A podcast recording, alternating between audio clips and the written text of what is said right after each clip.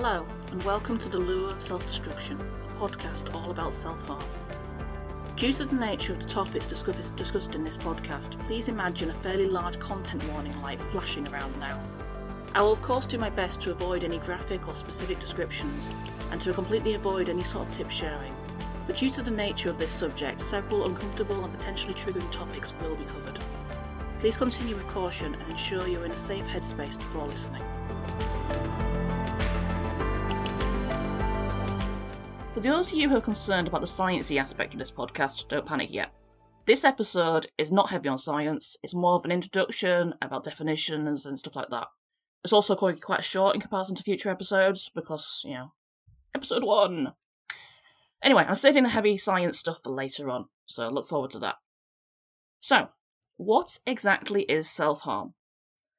I'm sure I will have at least one person out there listening who is now yelling something like, Well, it's when someone harms themselves, duh!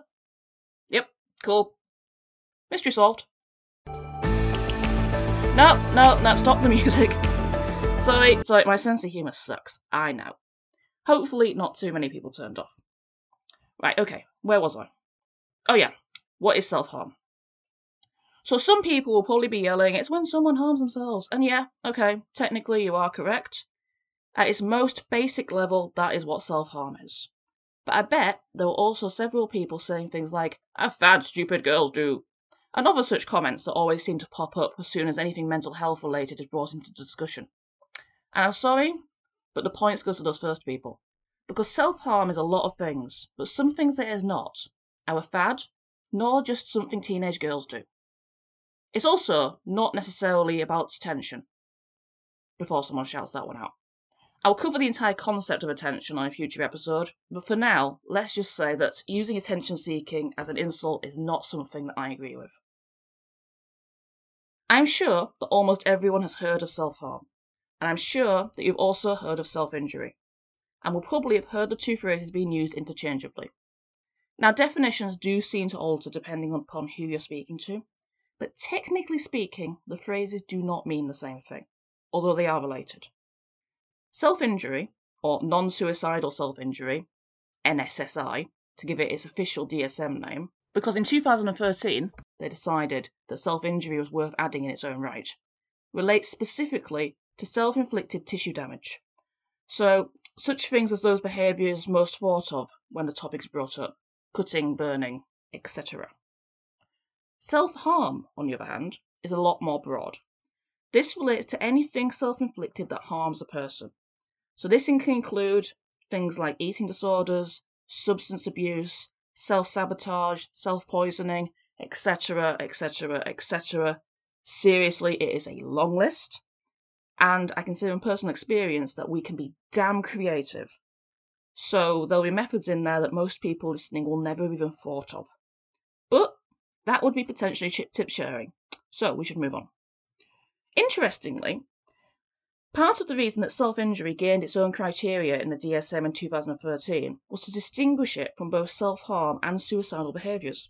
The thinking was that this both made for clearer record keeping for the use, of, use in statistics, but also that it might encourage funding towards research of self injury. Though to be honest, I'm not entirely sure the second aim panned out, as self injury is still woefully under researched.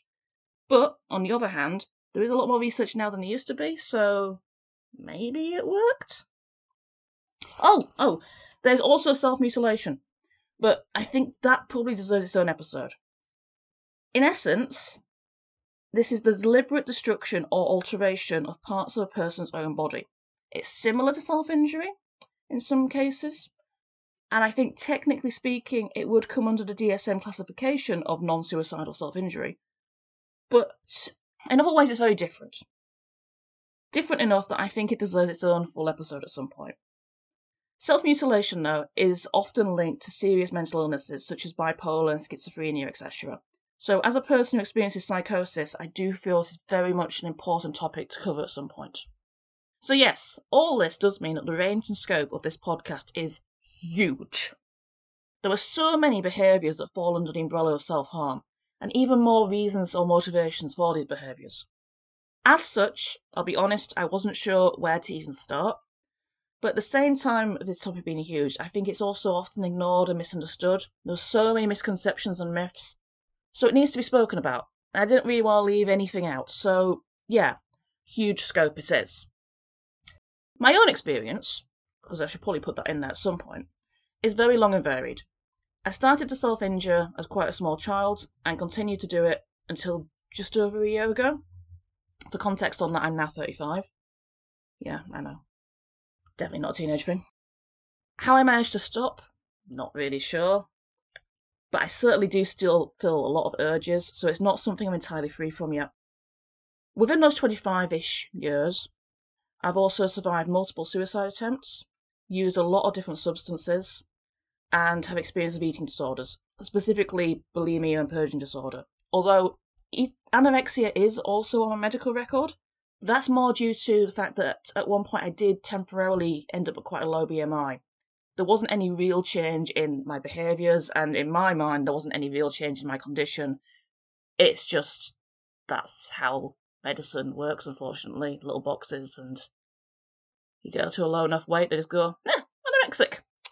But yeah, anyway, um, that's that could be an entire rant episode, believe me.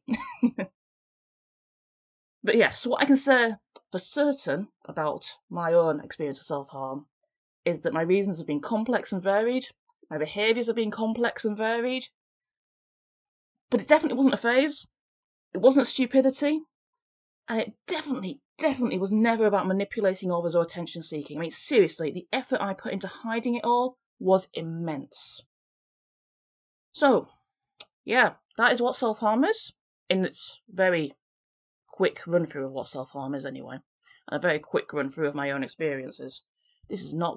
I don't know how three pages of script is only going to end up being about 10 minutes. I need to work on that. but anyway, today, or at least the day this episode is going live, because you know you might be listening in the future, is Self Injury Awareness Day, which interestingly also coincides with Eating Disorder Awareness Week. Now, I do have very mixed feelings about the entire concept of awareness days, awareness weeks, awareness events, as they often do feel very shallow and tokenistic. After all, these for those of us who live with these things, they're not a one day experience, they're not a one week experience, they're not something that we can boil down to a soundbite or a single Twitter tweet. There's far more nuance and subtlety than that. So, yeah. I also feel like it it has a danger of people concentrating too much on this day and this week and then forgetting about it next week. So I don't know. I have mixed mixed feelings. Let's just say. But I suppose in a way, this podcast will also only be scratching the surface. There's only so much we can convey, unless you know you've got an entire weeks long conference, and even then, maybe. What I'm saying is the topic's complicated. I'm saying it in a very rambly way. Apologies, I've gone off script. However, if done correctly, these days can become part or start of a larger conversation. They can force people to think about, even if only temporarily, aspects of humanity that may rather ignore. They can help people feel less alone by sharing other people's experiences, and if done well, add a human face to the concept. The reason I'm mentioning this is that today and for the next few weeks there'll be a lot of easily accessible information about self injury, eating disorder, self harm, etc. Not all of it will be reliable, but much of it will, especially if you're careful where you look. So if you're interested in the topic, and as you are still listening to me drone on about the subject, I'm going to assume you are, now is a great time to find out more. Some good places to look are the charities Beat, Beat, why do I always say that wrong? Harmless and Life Signs. Uh, Life Signs website's only just gone live again, so I think it might be a few bugs, but I do love their their resource, and um, yeah, there's some exciting things planned by them apparently. And also, I might be biased, but there's a local project I volunteer for called York Ending Stigma, which has a lot of great information about mental health in general from a lived experience perspective, including their own podcast. And there's an offshoot suicide prevention project that I was involved in called Why. And I know, I know, I know self harm and suicide are separate topics, but we also know from studies that they are intrinsically linked, and at some point I'll do an episode on that as well. And there's a conversation starter guide on the Why website that I think will be just as useful for conversations about self harm as it is for conversations about suicide. So, I know this episode's been quite short, but I hope you found it interesting. I hope that you've learnt a few definitions and something or other. Next two episodes will definitely be longer. They'll definitely be a little more sciencey as well, because in the next episode I'm going to start on. I'm expecting this to be a very long one. I'm going to start on the long and complex question of why people self harm. I hope to see you there.